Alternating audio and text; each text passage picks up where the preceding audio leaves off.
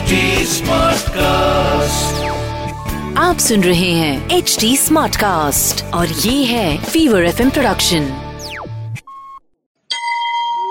તમે સાંભળી રહ્યા છો વ્રત કથાઓ આરજે નિશિતા સાથે જયા પાર્વતી વ્રત આ વ્રત અષાઢ સુદ તેરસને દિવસે કરવામાં આવે છે કુંવારિકાઓ ગૌરી વ્રત કર્યા બાદ જયા પાર્વતીનું વ્રત કરે છે આ વ્રત કરનાર કન્યા દરરોજ સવારે વહેલા ઉઠી નાહી ધોઈ શિવજીના મંદિરે જાય છે. ત્યાં શિવ પાર્વતીનું પૂજન કરી પ્રાર્થના કરે છે. આ વ્રત પાંચ દિવસનું હોય છે. તેમાં મીઠા વગરનું ખાવામાં આવે છે. પહેલા કે છેલ્લા દિવસે નકરડો ઉપવાસ કરવામાં આવે છે. તે દિવસે ફક્ત ફળફળાદી સૂકો મેવો ખાવામાં આવે છે. શરૂ કરીએ જયા પાર્વતી વ્રતની વાર્તા. એક બ્રાહ્મણ અને બ્રાહ્મણી હતા. બંને સત્વાદી અને નીતિવાળા હતા. તેઓ આખો દિવસ પ્રભુ ભક્તિમાં ગાળે તેમને આંગણેથી હજુ સુધી કોઈ ભૂખ્યું પાછું ગયું ન હતું. અખૂટ ધન સંપત્તિ હોવા છતાં તેમનામાં સહેજ પણ અભિમાનનો છાંટો ન હતો. તેમને બધી વાતનું સુખ હતું. પણ તેમને શેર માટીની ખોટ હતી. તેમનું સંતાન વિહોણું ઘર સ્મશાન જેવું લાગતું હતું. એટલે બંને પતિ પત્ની રાત દિવસ સતત ચિંતા કર્યા કરતા હતા. એક દિવસ નારદજી ફરતા ફરતા ત્યાં આવી ચડ્યા. બ્રાહ્મણ બ્રાહ્મણીએ તેમને આવકાર આપ્યો અને પછી તેમની આગળ ફળફળાદી ધર્યા.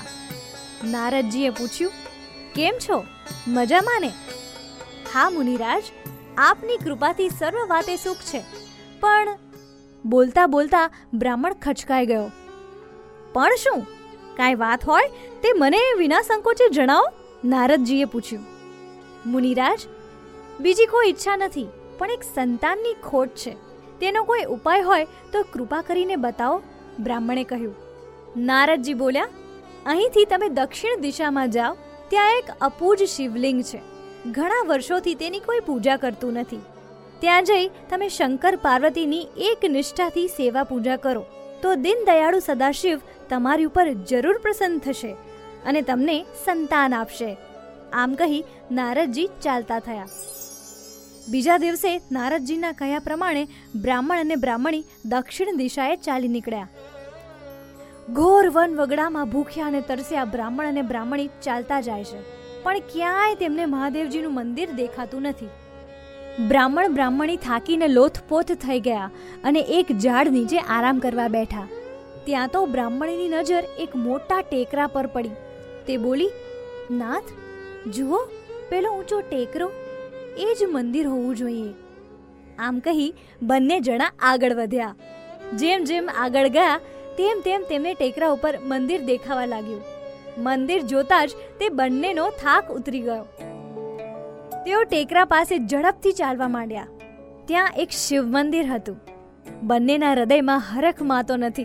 તેમણે તો મંદિરમાં પડેલા પાંદડા, ઘાસ, ઝાખરા, ધૂળ વાળી જુડી સ્વચ્છ કર્યું.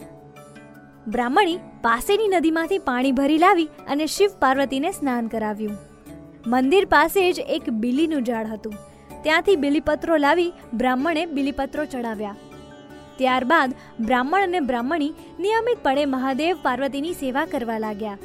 બ્રાહ્મણી હંમેશા બિલીપત્રો તોડી લાવતી, પણ ફળ ફૂલ માટે બ્રાહ્મણને દૂર જવું પડતું. આમ કરતા પાંચ વર્ષ વીતી ગયા, પણ ભગવાન શંકર પ્રસન્ન થયા નહીં. એક દિવસ બ્રાહ્મણ ટેકરો ઉતરી વનમાં ફળ ફૂલ લેવા ગયો, પણ સાંજ પડવા આવી છતાંય તે પાછો ફર્યો નહીં, એટલે બ્રાહ્મણીને ચિંતા થવા લાગી.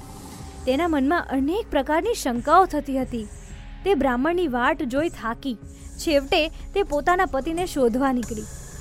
તે વન ખૂબ જ બિહામણું હતું. ઠેર ઠેર વાઘ, સિંહ અને રીંછોનો ભયંકર ઘૂઘવાટ સંભળાતો હતો. બ્રાહ્મણી ગભરાતી ગભરાતી શિવ પાર્વતીનું રટણ કરતી કરતી ચાલતી હતી.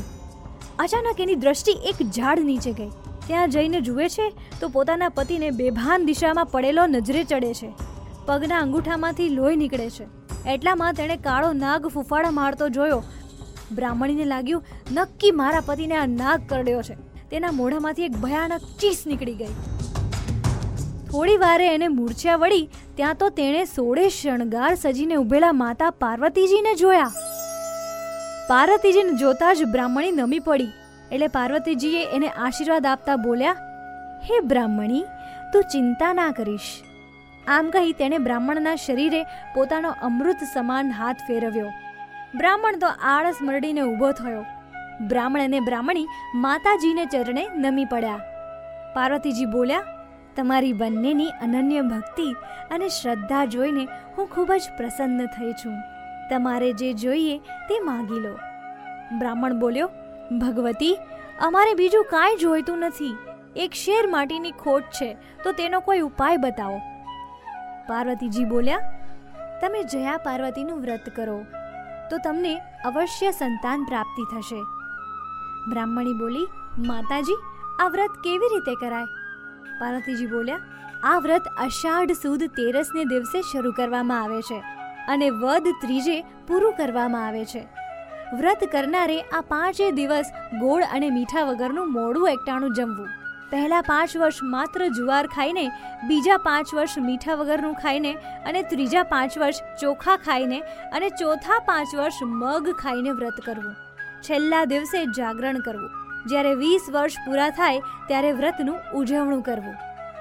ઉજવણું કરતી વેળા સૌભાગ્યવતી સ્ત્રીઓને પતિ સહિત પોતાને ત્યાં આમંત્રણ આપી ભાવપૂર્વક જમાડવા. પછી કંકુ જેવા સૌભાગ્યના દ્રવ્યો દાનમાં આપવા. આ પ્રમાણે વ્રત કરનારને સૌભાગ્ય પ્રાપ્ત થાય છે.